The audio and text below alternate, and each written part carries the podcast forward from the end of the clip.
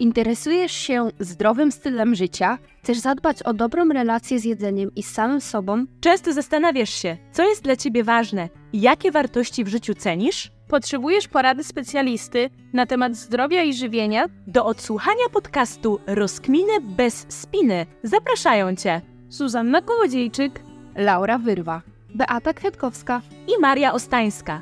Dietetyczki po studiach, pasjonatki rozkmin o życiu i zdrowiu. Cześć! Z tej strony Maria. Są dzisiaj ze mną również Beata i Laura. Dzisiaj porozmawiamy sobie na temat bardzo ciekawy. Rozbierzemy na czynniki pierwsze połączenie sukcesu i szczęścia. I porozmawiamy, czy sukces jest tożsamy z szczęściem, albo czy szczęście można odczuwać dopiero po osiągnięciu wymarzonego sukcesu. I za czym tak właściwie kryje się ten sukces? Wydaje mi się, że możemy zacząć od bardzo ogólnego stwierdzenia i przyjęcia pewnej pozycji w tej rozmowie. Czyli czy my możemy być szczęśliwe dopiero jak osiągniemy jakiś sukces?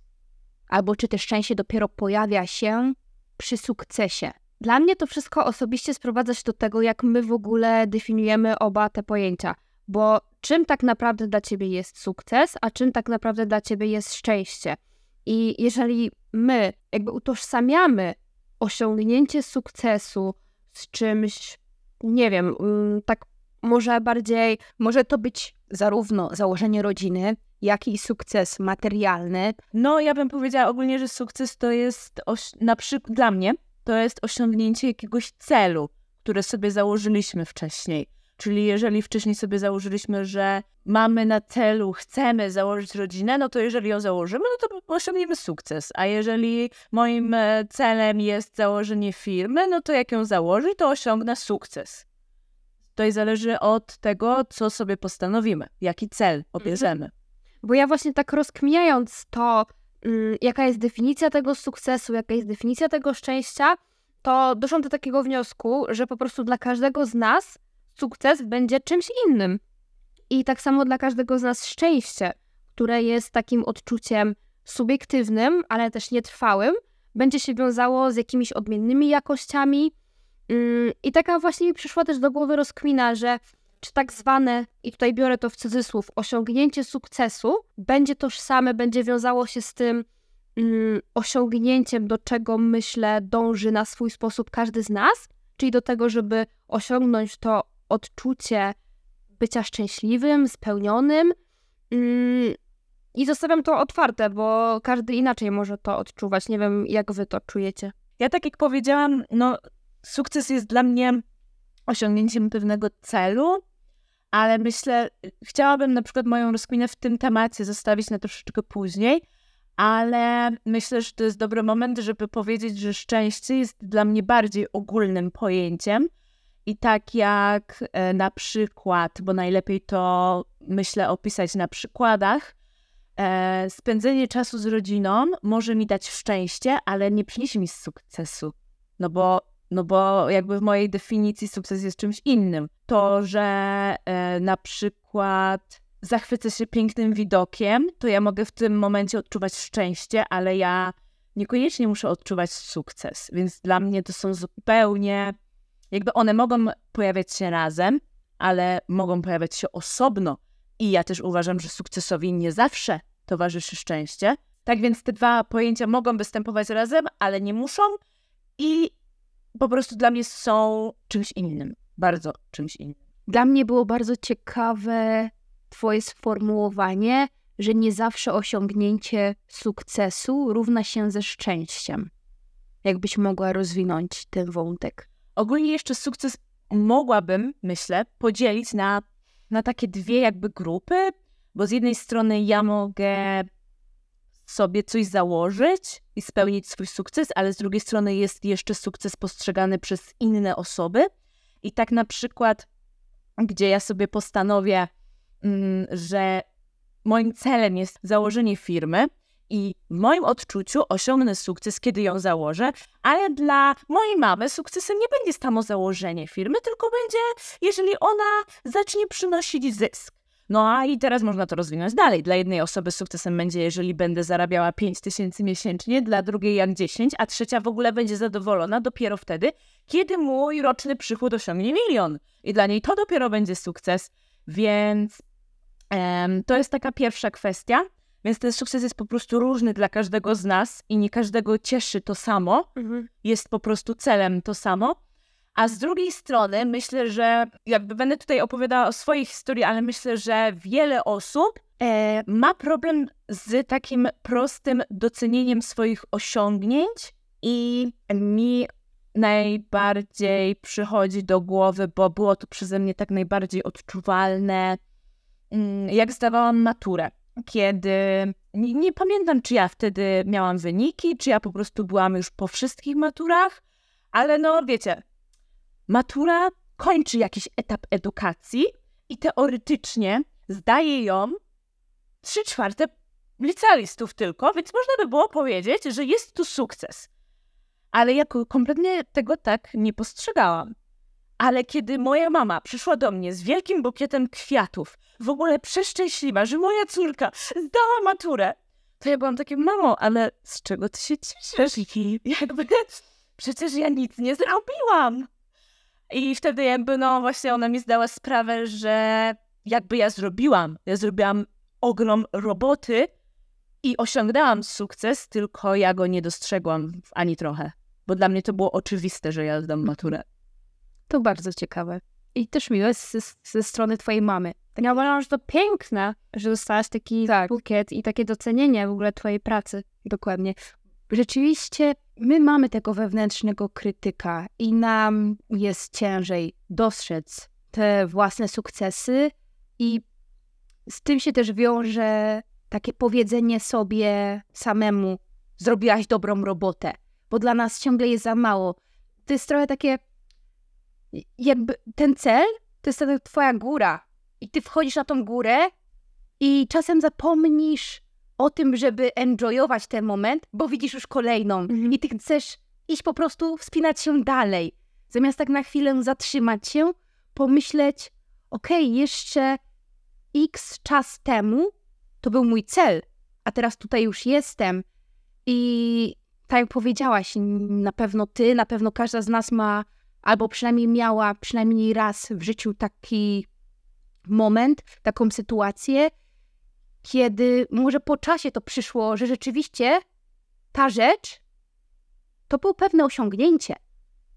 No ale właśnie ktoś to u ciebie docenił, że komuś powiedziałaś na przykład, no nie wiem, teraz taki przykład, że masz, chociażby, że mamy licencjat z dietetyki mm. i ktoś, bo miałam też taką sytuację, kto zupełnie nie jest z tego medycznego świata, nawet w ogóle biologicznego, bo taki jest stricte informatykiem, mówi, wow, jak to? Mhm. Z nauk medycznych, z biologii, mówi, jak to jest w ogóle możliwe? No i, i dla niego to był, um, wzbudzało to podziw. I to było dla mnie też zaskoczeniem niemałym. Tak, ja jestem z reguły fanem tego, aby samemu dostrzegać takie pozytywne rzeczy i samemu się klepać po ramieniu, ale jednak czasem fajne jest usłyszenie tej perspektywy z drugiej strony albo takie miłe słowa kogoś z boku. I tak jak podałaś swój przykład, mi teraz przyszło do głowy sytuacja, kiedy pojechałam na Maderę. Pomijając same rzeczy organizacyjne, że rzeczywiście to był pewien problem, może nie problem, ale wyzwanie, wyzwanie przede mną, aby wszystko zorganizować, załatwić, znaleźć mieszkanie, spiąć koniec z początkiem, to udało się i pojechałam tam. I będąc już na miejscu, ja doceniałam za każdym razem, że tam jestem, ale dla mnie sam fakt, że tam pojechałam, był oczywisty, bo mówię, Bo ja wiedziałam, że ja tam chcę być. Prędzej czy później będę. I takie, no jestem tu. Wiedziałam, że tego chcę i jestem. Oczywiście tutaj mówię i powtarzam jeszcze raz, ja byłam za to ogromnie wdzięczna wewnętrznie. Ale dostałam taką wiadomość na Instagramie od jednej dziewczyny, która napisała mi, że pobyt na Maderze przez taki okres, przez trzy i pół miesiąca, jak ja jestem, to już jest fajne osiągnięcie. I ona właśnie użyła któregoś z tych słów, osiągnięcie lub sukces, nie pamiętam dokładnie. I wtedy tak zatrzymałam się na tej wiadomości i pomyślałam, hmm, może coś w tym jest. Bo dla mnie, oczywiście ja ogromnie doceniałam to, że tam byłam, wewnętrznie, ale nie sądziłam, że ktoś z boku tak to może odebrać, że mieszkam tam, żyję tam, to czy to można nazwać sukcesem? Więc to było bardzo miłe, też takie budujące. Co ciekawe, ta dziewczyna mieszka w Stanach Zjednoczonych, więc ja mam trochę odwrotnie i ja do niej napisałam, wiecie, te różne perspektywy, że dla mnie jej styl życia, to, że ona mieszka w Stanach, to jest wow i taki podziw. Więc to jest chyba taka naturalna cząstka nas, że czasem lubimy i potrzebujemy pewnego wsparcia od innych osób.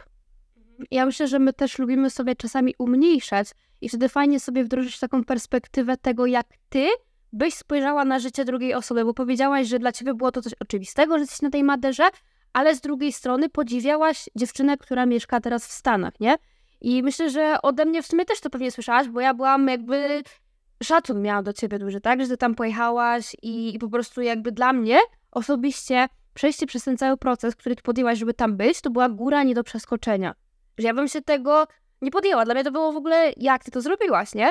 A dla ciebie to było mm, może takie mm, oczywiste, kiedy już, już tam byłaś, bo ty masz też, mam wrażenie, taki, takie duże poczucie sprawczości i duże ambicje i czasami może właśnie też umniejszasz sobie pod tym kątem, mm, przez to, że właśnie w pewnym momencie ci się wydaje, że okej, okay, to jest oczywiste.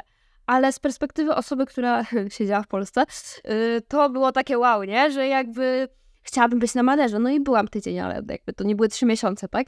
Więc ym, warto w tym momencie spojrzeć na drugą osobę, która też osiąga coś, ym, co jest dla nas w tym momencie nieosiągalne. I tutaj, tak jak Maria podała przykład z tym licencjatem, to ja sobie pomyślałam, że z kolei dla mnie licencjat czy praca inżynierska, załóżmy, w jakiejś innej dziedzinie, załóżmy z informatyki i tak dalej, to jest dopiero jakby jak kosmos w ogóle, jak ktoś mógł to zrobić. I tak samo ktoś może patrzeć na nasze osiągnięcia, więc warto czasami tak mm, może z dystansu, z innej perspektywy spojrzeć na samego siebie i pomyśleć, wow, osiągnęłaś to, zrobiłaś to.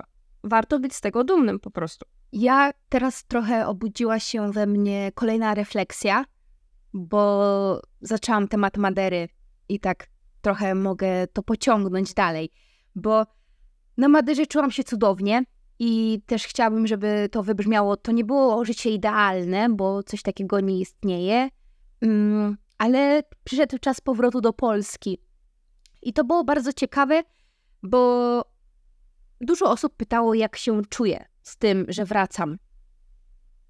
I wiecie, ja nie miałam ochoty mówić, że jestem smutna. Pomimo tego, że w pewien sposób ten smutek we mnie był, bo to miejsce, ta atmosfera, ci ludzie, ten język, to jest coś, co mnie woła cały czas. Ja to czuję i mam ogromny sentyment do tego państwa, ale ja czułam się szczęśliwa, że wracam. I zdałam sobie sprawę, jakie to jest cudowne uczucie, że nieważne gdzie ja jestem, to mogę być szczęśliwa, bo tak naprawdę też szczęście mam w sobie i mogę je aktywować, mogę je po prostu wyciągać na zewnątrz, niezależnie od okoliczności. Oczywiście, zarówno na Maderze zdarzały się gorsze momenty, jak i w Polsce, ale to nie musi identyfikować się z tym, czy ja jestem szczęśliwa, czy nie jestem szczęśliwa. I zdałam sobie naprawdę sprawę po tej Maderze dopiero, że też moje życie nie musi być idealne, żebym czuła to szczęście. Bo tak jak mówisz, ja się uważam za osobę ambitną, z wieloma celami i czasem one mnie wręcz przygnębiają i, i mam takie w głowie, że czy to nie jest za dużo, albo kiedy to wszystko się stanie, kiedy ja to wszystko osiągnę, ile mi to potrwa i wiecie, mnóstwo tych znaków zapytania w mojej głowie, a potem mam takie zatrzymanie i myślę sobie, okej, Laura, życie twoje jest długie, nieprzewidywalne, ty jeszcze nie wiesz, co się będzie działo, ale jestem szczęśliwa z tego, gdzie jestem teraz, z tego, że idę sobie taką ścieżką swoją własną i widzę jakiś krótki dystans tylko przed sobą, ale ta ścieżka jest na tyle długa, że ja jeszcze nie wiem, co będzie po drodze. I to wszystko sprawia, że jestem po prostu szczęśliwa. Ale oczywistym jest to, że ta ścieżka czasem jest wyboista, z zakrętami i ciężka, trudna.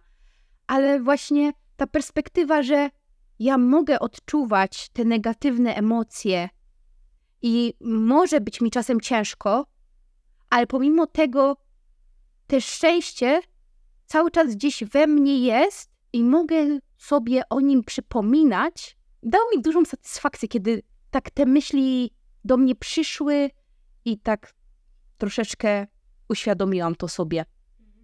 Mi przyszła taka refleksja, jak opowiadałaś, że pomimo tych gorszych chwil cały czas miałaś w sobie to takie odczucie szczęścia, dzięki temu, że ono było takie zakorzenione w tobie.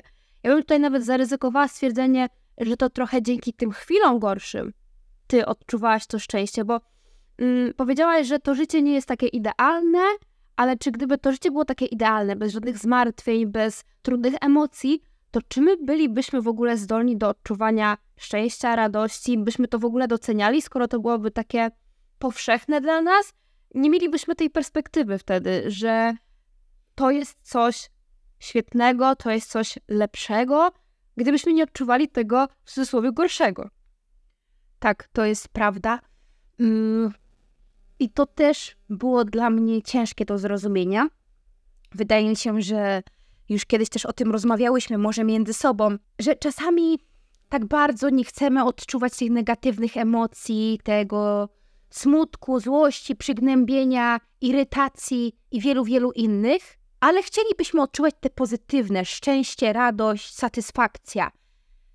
I kiedy zdałam sobie sprawę, że my nie możemy wyłączyć i odciąć się tylko od części emocji, a część zostawić. Że jeżeli my chcemy wygłuszyć emocje, to wygłuszymy wszystkie. I to też tak mocno trafiło do mnie. I kiedy ja zrozumiałam, okej, okay, to żeby być szczęśliwa, to ja też muszę akceptować te negatywne i te takie cięższe emocje w moim życiu, to zaczęło mi się nawet lepiej żyć. Bo ja, była taka sytuacja, gdzie czułam narastający stres, przygnębienie i stara ja zapewne powiedziałaby, dobra, dobra Laura, nie chcę tego czuć, idziemy, działamy, robimy. Ale nowa wersja mnie tak sobie spaceruje i mówi na głos, okej, okay, poczuj to. Poczuj to, że czujesz się zestresowana. Poczuj to, że jesteś delikatnie smutna. I wiecie, co jest takim mind-blowing? Kiedy ja to powiedziałam na głos i dałam sobie przyzwolenie, normalnie w świecie pozwolenie na emocje, one poszły, przeszły. Tak przepłynęły przeze mnie. A kiedy ja je tak dusiłam w sobie, że ja ich nie chcę czuć, one się jeszcze bardziej kumulowały. Jaka to jest w ogóle abstrakcja?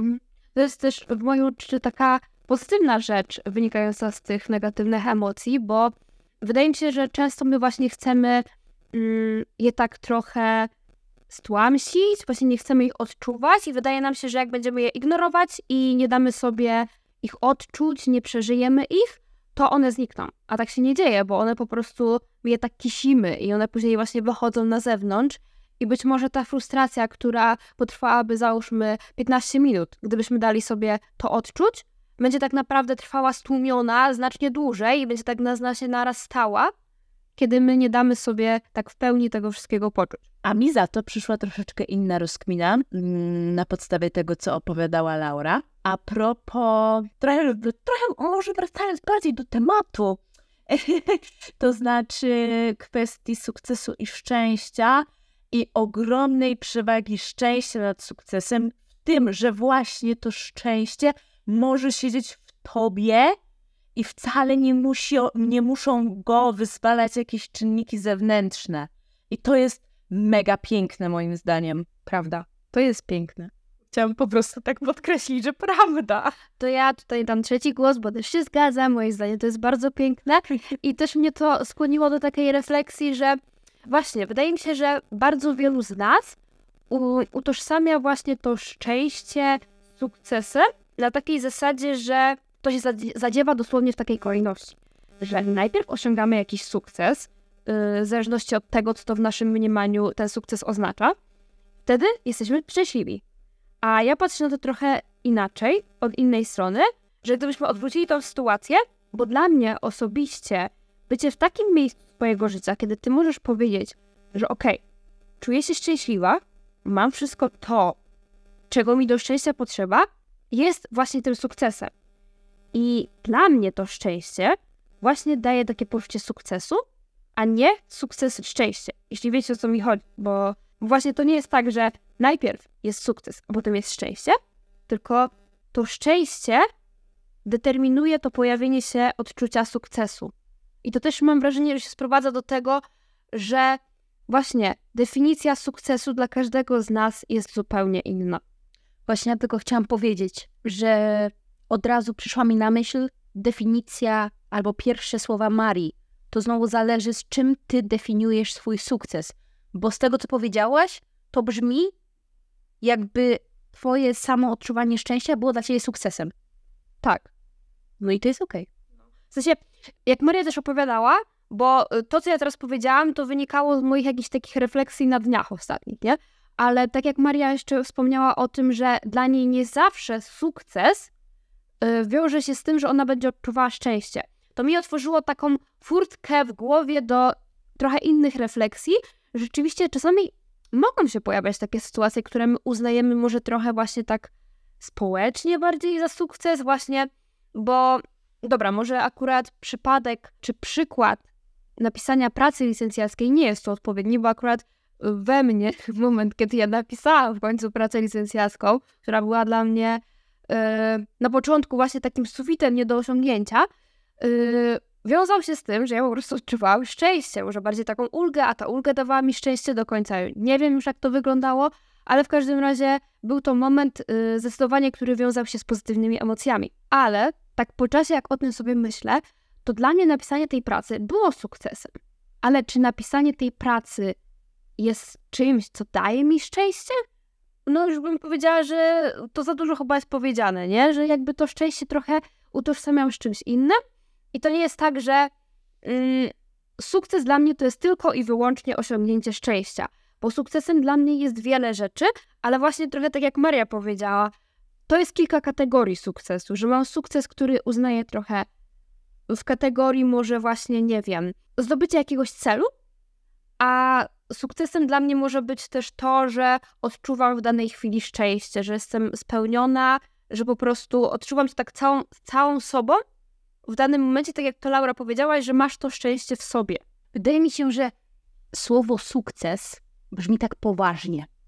I my wszyscy, jak słyszymy, słyszymy osiągam sukces, to jest takie okej, okay, to ja muszę osiągnąć coś dużego, wielkiego, nie wiadomo, nie z tego świata.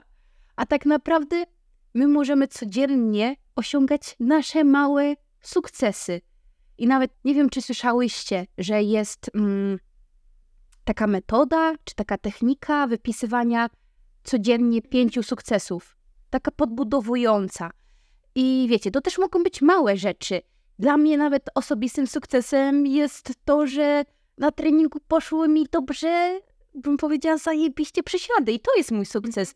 I wiecie, mm, to znowu się oczywiście sprowadza do tej definicji sukcesu, ale czy my czasem nie jesteśmy zbyt bardzo krytyczni właśnie w stosunku do tego pojęcia i do tej wizji tego słowa w naszej głowie?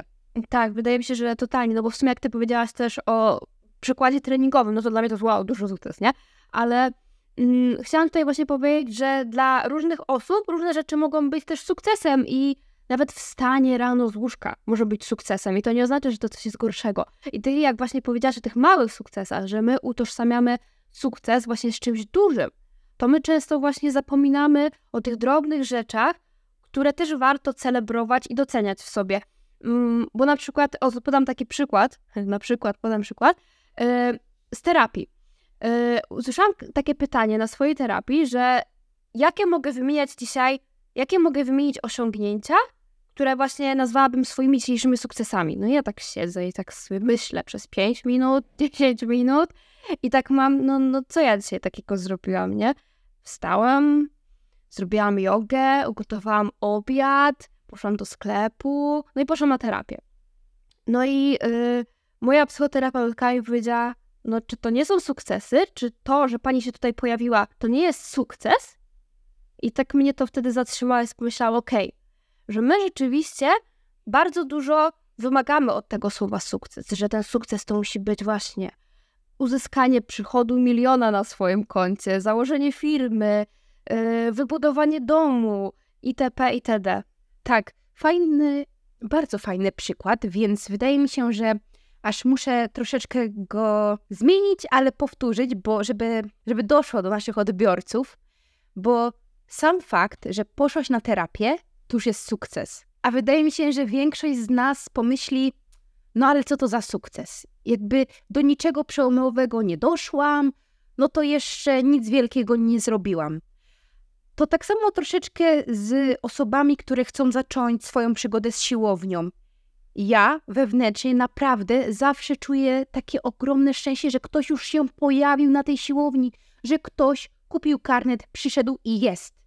Dlatego nigdy w życiu nie oceniam nikogo, kto robi jakiekolwiek ćwiczenie, bo ja doceniam, że on jest na tej siłowni, że on zrobił pierwszy mały krok, żeby zadbać o siebie.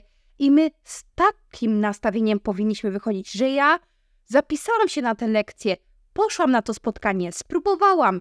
Jaki był efekt? Nieważne. Może coś wyszło tak, jak chciałyśmy, może nie, ale ten pierwszy krok został zrobiony. Ja podjęłam działanie i to powinniśmy doceniać. I to jest piękne. Tak samo ja się śmiałam yy, i mówiłam do Marii, yy, bo poszłam dwa tygodnie temu na swoje pierwsze zajęcia z akrobatyki i wyglądałam koszmarnie, jak kaleka na nich.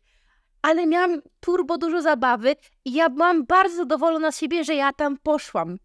I ja kompletnie nie myślałam o tym, kto co o mnie pomyśli, a naprawdę Maria mnie nagrała i wyglądałam okropnie. Ale to nic, doceniam siebie, że tam poszłam i super się bawiłam. Ale tu muszę się wtrącić, bo znowu właśnie przychodzi mi taka myśl, że spójrzmy na to z, z różnych perspektyw, bo ty patrzysz na to, że wyglądałaś komicznie, tragicznie z perspektywy osoby dobrze wytrenowanej, która chodzi na siłownię, która ma tam jakąś super y, mobilność i ogólnie próbuje różnych sportów i uznałaś, że to wyglądało komicznie, tragicznie i tak dalej. A ja zobaczyłam z nagrania i po prostu, wiesz, jakby siedziałam z otwartą szczęką i takie, Boże, gdzie ty widzisz w ogóle tą komedię, nie? Bo jakby ja patrzyłam i takie, wow, że co ona tu właśnie zrobiła, nie? I właśnie warto czasami tak spojrzeć trochę z perspektywy osoby, dla której to jest czarna magia, żeby bardziej może to docenić.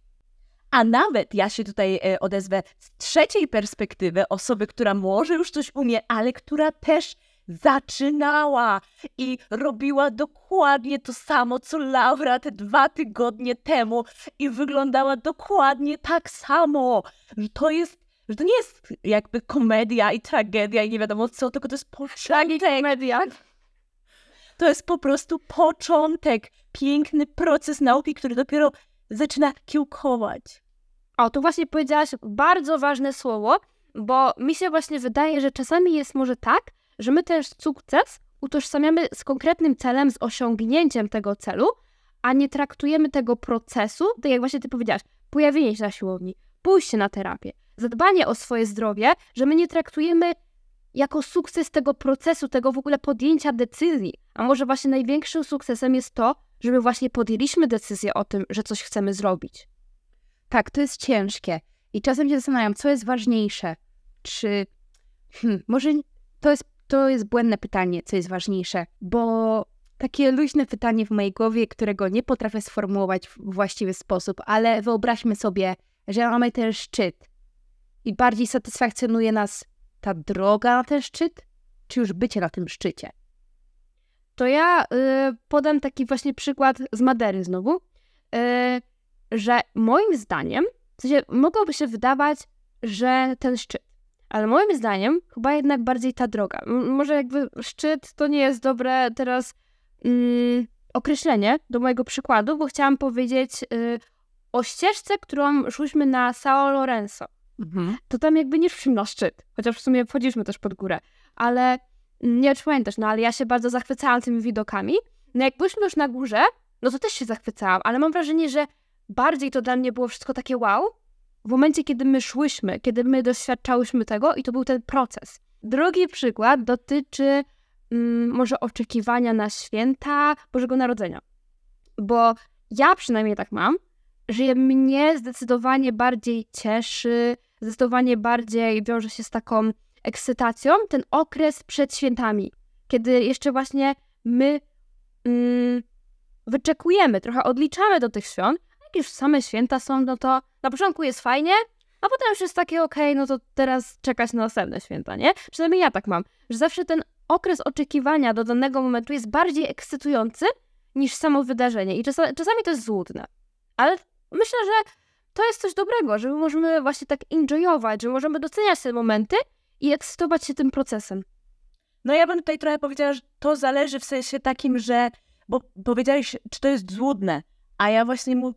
To i tutaj mam takie przemyślenie, że to zależy, bo jeżeli ty wiesz, że te święta, na które czekasz, wcale nie będą takie super, ale potrafisz się cieszyć z tego okresu przygotowań, no to to nie jest jakby złudne cieszenie się. To nie jest jakaś złudna radość. To jest szczera, prawdziwe, prawdziwa radość, prawdziwe szczęście, które ty odczuwasz, ale nie odczuwasz go w akurat te trzy dni świąt, tylko odczuwasz je przez miesiąc albo i nawet dłużej przed. No i to jest super, ale to też moim zdaniem właśnie trzeba być świadomym tego, że to, na co się tyle czeka, nie będzie wcale tak spektakularne, jak nam się wydaje. I tak samo jest trochę z tym szczytem, że zadałaś pytanie, co jest jakby ważniejsze, co bardziej satysfakcjonuje. No właśnie. I tutaj wydaje mi się, że większość osób odpowiedziałoby, że szczyt, a właśnie nauczmy się enjoyować, yy, cieszyć się z procesu. I to jest trudne. To nie jest takie coś, co przyjdzie nam z dnia na dzień, nie? To będzie wiele, wiele wspinaczek, tak już metaforycznie mówiąc, które będziemy musieli yy, przejść, żeby nauczyć się cieszyć drogą. Ja powiem wręcz dosadniej, że to jest cholernie trudne. Nie, powiedziała jeszcze bardziej dosadnie, ale, ale trafna uwaga generalnie. Tak, ale to jest prawda, bo załóżmy, najbardziej wymagającą dla mnie dotychczas drogą na szczyt, dosłownie w górach, były Rysy. I jak cofam się do tego, to pierwsze, co o, pierwsze, o czym myślę, to jest to, jak na nie szłam. I dosłownie moją mantrą w głowie było to, że Laura, ty dzisiaj nie umierasz. Naprawdę, ja szłam i tak myślałam, bo porwałam się na Rysy sama. Nie powtarzajcie tego, nie będę przytaczała detali tej wyprawy, ale nie powiem, że byłam odpowiednio przygotowana. Fizycznie tak. Mm. Ale Google Maps to, to nie jest właściwy sposób pójścia w góry. Pamiętajcie. Tak, ale człowiek uczy się na błędach. Więc ja, jak sobie myślę o tej wyprawie, to ja jestem cholernie dumna z tego, że ja szłam. I to było też męczące. I w pewnych momentach może przeklinałam to, że tam by, jestem. Ale finalnie, kiedy stanęłam na tym szczycie, oczywiście widoki były piękne. Ja cieszyłam się, ale zrozumiałam sobie, ile ja właśnie przeszłam. Czyli spojrzałam znowu z perspektywy na ten proces, który zrobiłam, na tą drogę, którą przeszłam, a nie na sam punkt tego szczytu, że już tu jestem. I to jest piękne, ale rzeczywiście ciężkie. I trzeba sobie to o tym przypominać, trochę jak o tej postawie, o której wspominałyśmy w poprzednim odcinku, asertywności, że czasem te nasze podstawowe zdania, które już są takie oklepane, typu enjoy the process, bla, bla, bla, one mają naprawdę taką swoją głębię i taki ogromny sens w sobie. Mi przyszedł tutaj kolejny jeszcze przykład z Madeiry, e, tym razem może bardziej adekwatny, bo tym razem szłyśmy na szczyt e, i wyobraźcie sobie, że właśnie jak pojechałyśmy w góry, e, to ja ogólnie też się bardzo zachwycałam i enjoyowałam ten proces, ale jak sobie przypominam całą tą drogę, to ja chyba najszczęśliwsza i najbardziej taka w ogóle przejęta, wzruszona i zachwycona czułam się na początku tej drogi, bo, znaczy teoretycznie to byłeś, byłyśmy tam na szczycie, bo szliśmy z jednego szczytu na drugi, nie? Ale mm, jakby oglądałyśmy wschód słońca w górach i to w ogóle było magiczne i nie do opisania i no po prostu nie da się tego opisać słowami, tak? I ja bardziej doceniałam i celebrowałam właśnie tamtą chwilę i, i właśnie na drugim miejscu, jakbym miała już to tak um, może stopniować, chociaż nie chcę też właśnie uznawać, że coś było lepsze czy gorsze, to właśnie tą ścieżkę. A kiedy my już wyszłyśmy na ten ostatni szczyt, to miałam takie wow, fajnie i w ogóle, ale już byłam głodna, chciałam zjeść, szłyśmy, zjadłyśmy, no i było super i generalnie to było niesamowite doświadczenie, ale mimo wszystko najbardziej doceniałam i powiedziałabym, że właśnie największe szczęście czułam w momencie, kiedy my jeszcze nawet nie zaczęłyśmy tej wędrówki, tylko byliśmy przed nią. Rozumiem. I tak spodziewałam się, że to powiesz, mhm. że ten wschód słońca to piękny moment rzeczywiście. Kurde, mam takie wewnętrzne refleksje, że rzeczywiście te spoglądanie trochę tak wstecz na tą naszą ścieżkę, którą przeszłyśmy, to jest fantastyczna rzecz. Bo nawet jak sobie, ja wiem, ja lubię przytaczać siłowniane przykłady, ale myśląc o tym, że ja zaczynałam w Portugalii i ja byłam taka, mmm, ale jestem super, bo robię przysiady z czterdziestoma kilogramami, wiecie, i ja już się czułam jak taki koks. I oczywiście to już jest coś dla kogoś i nie porównujemy się, ale teraz jak sobie o tym myślę, to jeny, kobieto, ile się zmieniło, ile ty już teraz dźwigasz i czasem znowu musimy sobie o tym przypominać i doceniać siebie, co jest trudne i my tego nie praktykujemy, bo myślimy, że wtedy się budzi jakieś nasze ego lub przechwalamy się, a to nieprawda, po prostu doceniajmy bardziej siebie i te małe rzeczy, które są naszymi małymi sukcesami. Przyszło mi jeszcze do głowy um, odnośnie tego doceniania procesu, a osiągania celu, um, że jednak momentami to właśnie mm, znowu też pojawiają się te oczekiwania związane z tym celem i z tym, jak my będziemy właśnie odczuwać to szczęście w momencie osiągnięcia tej poprzeczki, którą sobie założyliśmy, czy w momencie oczekiwania do jakiegoś wydarzenia i właśnie wyobrażamy sobie, że to wydarzenie będzie takie wow, niesamowite i tak dalej i po prostu ekscytujemy się tym i właśnie mamy tak wysokie oczekiwania wobec tego wydarzenia, a może bardziej wobec tego, jak my będziemy to odczuwać, że w momencie, kiedy to wydarzenie się wydarza yy, i my, okazuje się, że nie odczuwamy tego, jak myśleliśmy, że to będzie takie wow i będziemy taki, tacy szczęśliwi, to może się pojawić w nas takie, mm, nie wiem, czy wyrzut sumienia, czy poczucie winy, że no niewystarczająco się tym jarasz, mm. niewystarczająco cię to cieszy. I ja tak miałam właśnie w niektórych momentach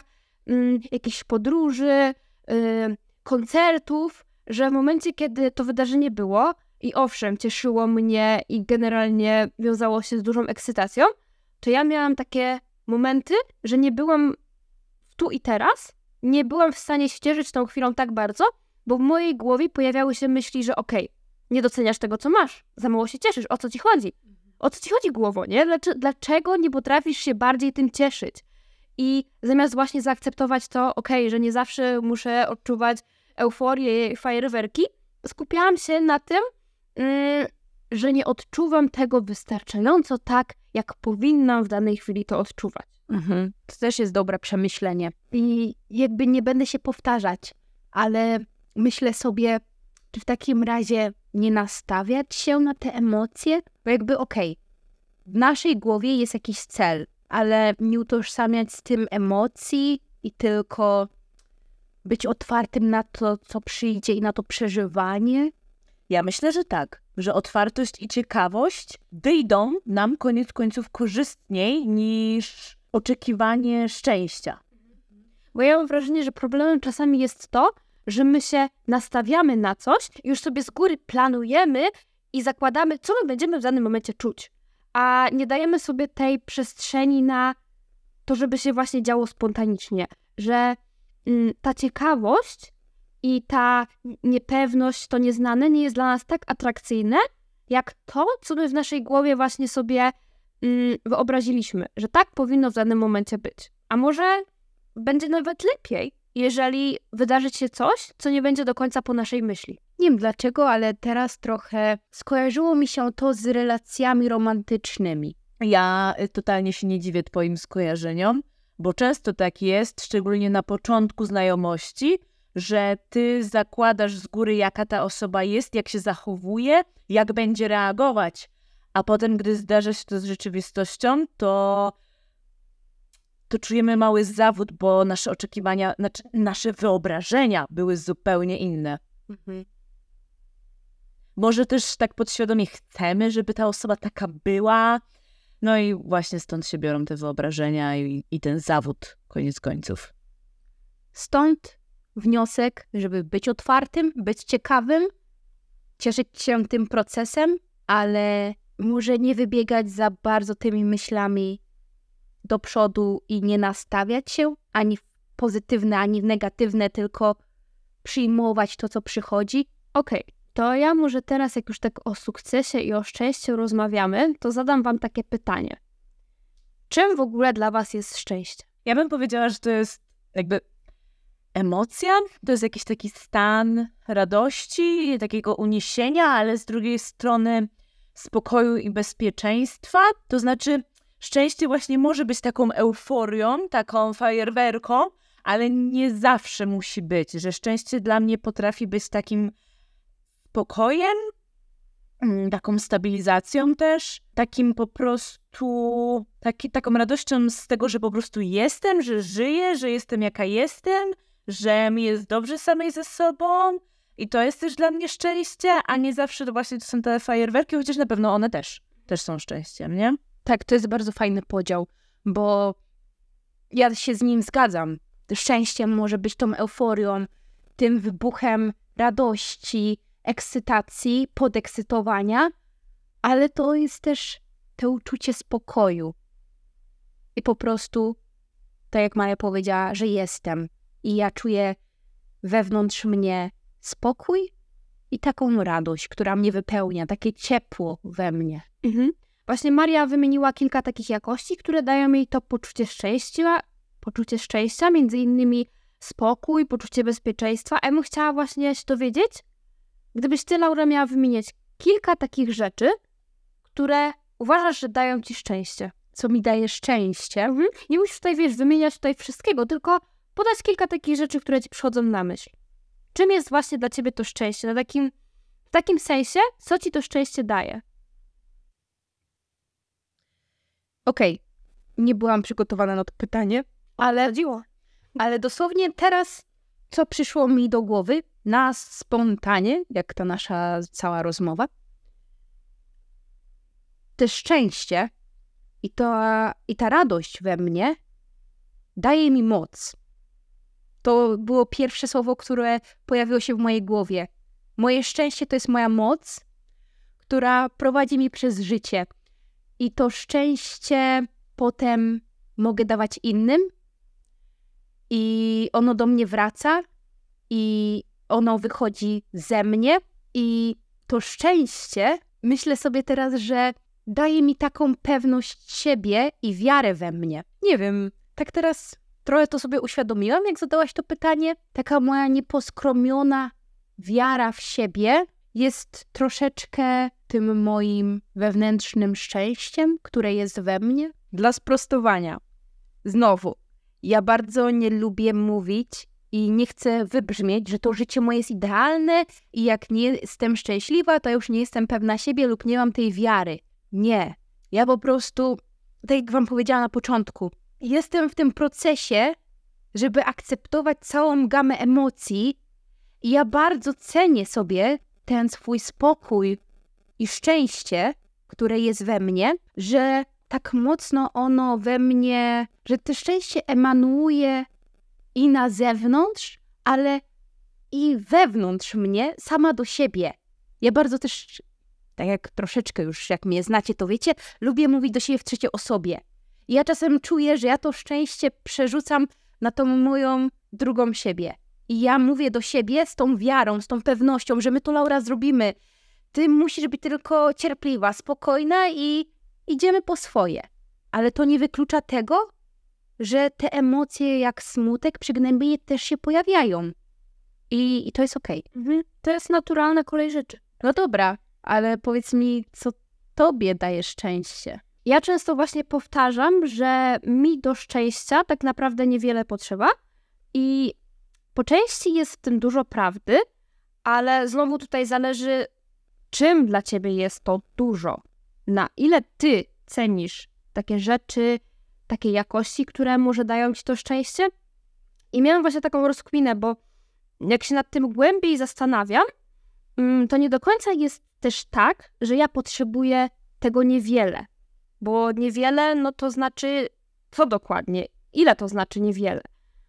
Czy spokój, czy wsparcie bliskich, czy otaczanie się kochającymi ludźmi, czy bezpieczeństwo, dobre jedzenie, yy, kontakt z naturą, yy, możliwość robienia rzeczy, które kocham i chociażby właśnie rozmowa z bliską osobą, czy to jest tak naprawdę niewiele? Bo też nie chcę tutaj porównywać, ale wydają się to takie małe rzeczy, ale nie każdy też ma dostęp do tych rzeczy, o których wspomniałam. I skoro tak bardzo cenię sobie te wartości i uważam, że one dają mi szczęście, to w moim odczuciu one nie są wcale takie małe. I myślę sobie, że to, w cudzysłowie, do szczęścia mi niewiele potrzeba, to jest w założeniu generalnie trafna sentencja, tylko że ona pokazuje nam, że społecznie tak naprawdę tych, biorę to w cudzysłów, małych rzeczy, takich jak chociażby spacer z psem, spokojny, spokojny poranek z kubkiem kawy, rozmowa z bliską osobą, czy chociażby zapach pieczonej szarlotki unoszący się po całej kuchni, to nie doceniamy tak bardzo, jak tych, znowu biorę to w cudzysłów, dużych osiągnięć, typu dajmy na to wygrana w totka, kupno wypasionego samochodu, czy awans pracy. I myślę, że to się sprowadza też do tego, jak my różnie, jako różne jednostki, cenimy sobie rzeczy materialne versus wartości niematerialne. I tutaj zostawiam to do refleksji, bo każdy inaczej może to po prostu odczuwać. Taka jeszcze jedna myśl, która chodzi mi po głowie i która może warto, aby tutaj wybrzmiała w tym podcaście, o tej tematyce, to nasze wyjściowe nastawienie do życia. O co chodzi ci, Laura? Okej, okay. Otóż ja uważam, że z każdej sytuacji mogę wyciągnąć coś pozytywnego. Czyli w pewien sposób mogę się cieszyć z każdej sytuacji, nawet tych mniej przyjemnych, bo obracam je w ten sposób, aby myśleć, co z nich się nauczyłam. Czyli co tak naprawdę było dla mnie pozytywnego. I wydaje mi się, że takie nastawienie też sprawia, że nam jest łatwiej odczuwać to szczęście. Bo nawet jak przyjdzie coś trudniejszego i zamiast myśleć, dlaczego znowu to mi się przytrafiło, to pomyślmy, okej, zdarzyło się albo zdarzyła się taka sytuacja, czego mogę się z niej nauczyć, co mogę z niej wyciągnąć. I ja wiem, że znowu to brzmi bardzo oklepanie, ale no nie wiem, czy kiedyś ty, Beata, nie zwróciłaś mi na to uwagi, bo dla mnie to było takie bardzo naturalne i dopóki ktoś mi nie powiedział, że ty zawsze wyciągasz albo szukasz tej pozytywnej strony z każdego, z każdej sytuacji, to dotarło to do mnie dopiero wtedy. Rzeczywiście tak jest. I może stąd te poczucie szczęścia jest mocniejsze? No dla mnie to ma duży sens i jeszcze przynajmniej taka myśl, jak o tym mówiłaś, czy sama ta umiejętność wyłapywania tych pozytywów z pozoru takich trudniejszych sytuacji nie jest też sukcesem? Ja myślę, że jest ogromnym, bo chciałam się tutaj posłużyć twoimi słowami, czyli że jest to po prostu cholernie trudne. I moim zdaniem umiejętność pozytywnego spojrzenia na negatywną sytuację wymaga ogromnej ilości zasobów. Dla mnie osobiście ogromnej. I ja rzadko mam tyle zasobów, żeby tak móc patrzeć na rzeczy, które mnie w jakiś sposób dotknęły, skrzywdziły. Że naprawdę po prostu potrzebuję dużo czasu od tego wydarzenia i właśnie pozbierania tych zasobów, żeby móc spojrzeć wstecz na tą sytuację. To się u mnie nigdy nie może zadziać w przeciągu dnia, dwóch. To zawsze będzie tydzień, nawet czasami będzie miesiąc, w zależności oczywiście od tego, jak mocne to było wydarzenie, nie? Mhm. Wydaje mi się, że to też jest naturalne, mhm. że inaczej to odczuwamy, inaczej do tego podchodzimy. Jednakże uważam, że w pewien sposób to może być pomocne. Ja uważam, że to właśnie, co powiedziała Maria, jest bardzo trafne, bo y, to jest prawdziwe, a jak ty o tym, Laura, opowiadałaś, to mi przyszło po prostu na myśl, że to jest jakaś pewna umiejętność, którą też można wyćwiczyć i dalej to podtrzymuję, zgadzam się z tym, ale rzeczywiście, jeżeli my nie mamy tych zasobów, no to ciężko cieszyć się z jakiejś trudnej dla nas sytuacji. Tym bardziej właśnie, kiedy my jesteśmy na świeżo, kiedy jeszcze mamy w sobie te trudne emocje i właśnie, to nie jest też może moment na to, żeby teraz je zagłuszać i wynajdować te pozytywy, tylko może, żeby właśnie dać sobie przestrzeń na to, żeby te emocje poczuć, żeby one trochę też opadły. Tak, ja się zgadzam. To nie jest tak, że u mnie jest negatywna sytuacja albo mniej sprzyjająca i ja pstryk, okej, okay, wymaszmy to, nic się nie zadziało, same pozytywy w głowie. Tak się nie dzieje. Czasem też mija dzień i dopiero siadam sobie do dziennika i piszę, okej, okay, po co była ta sytuacja. To się też dzieje w różnych odstępach czasu, ale tak jak wspomniałam, po prostu chciałam... Nie, bo to jest bardzo ważne, jakby ta umiejętność, o której jakby, tak jak nazwała ją Beata umiejętnością, to jest moim zdaniem ultra ważne i tak jak powiedziałaś, na, nadaje to jakiejś nowej jakości naszemu życiu, więc ta umiejętność jest jak najbardziej do pielęgnowania, ale po prostu... Bardzo mi się podobało, jak Beata połączyła tą wcześniejszą rozkminę z tą obecną, czyli to, że trzeba najpierw przepracować trudne emocje i teraz dołóżmy do tego to, to co ty powiedziałaś, czyli przemieńmy je w pozytywne i jakby moim zdaniem nasza jakość życia to w ogóle uh, wywinduje. Zbliżając się już powoli do końca naszego odcinka, chciałam jeszcze ostatnią rzecz e, opowiedzieć, a mianowicie w sumie O, chciałam opowiedzieć o tym, dlaczego w ogóle powstaje ten odcinek i skąd jest ten pomysł. A pomysł w sumie zrodził się w mojej głowie, dlatego że jako moje motto życiowe uznaję taką sentencję: rób w życiu tylko to, co sprawia, że jesteś szczęśliwa. I ja mam to ogólnie na takim plakacie z moim zdjęciem, w sensie przy, takiej, przy jakiejś okazji, nie będę teraz opowiadać, to właśnie stworzony taki plakat, jestem mała ja, jestem ja z obecnych czasów, no i jest ta sentencja jako moje motto. No i mm, ktoś zarzucił mi, że szczęście nie jest czymś, do czego powinno się dążyć. Że sukces i szczęście to nie jest coś, do czego co, co nie powinno być celem naszego życia. Że nie powinniśmy dążyć do szczęścia? Tak, jako do takiej, jako celu. Mhm. Chyba rozumiem trochę, co ta osoba miała na myśli, w sensie trochę się zgodzę, trochę nie, bo wydaje mi się, że to znowu czasami może być takie złudne i rozczarowujące, kiedy naszym celem naszego życia jest to takie uczucie szczęścia i my dążymy do tego, żeby cały czas odczuwać to szczęście i wydaje nam się, że, że możemy, że jesteśmy w ogóle w stanie jako ludzie być w takim momencie, kiedy teraz odczuwamy cały czas tylko szczęście, a życie na tym nie polega, że my nie jesteśmy też tak biologicznie przystosowani do tego, żeby odczuwać cały czas szczęście, bo nasz układ nerwowy by tego nie wytrzymał.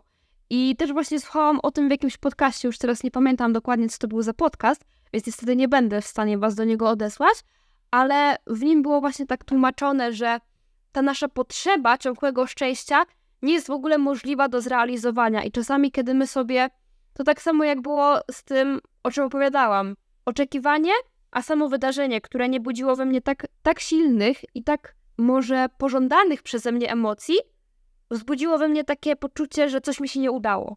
I kiedy my, naszym takim celem życia będzie to uczucie szczęścia, to może okazać się, że w momencie, kiedy my nie osiągniemy tego, co w naszym wyobrażeniu jest do osiągnięcia, możemy mieć takie poczucie porażki.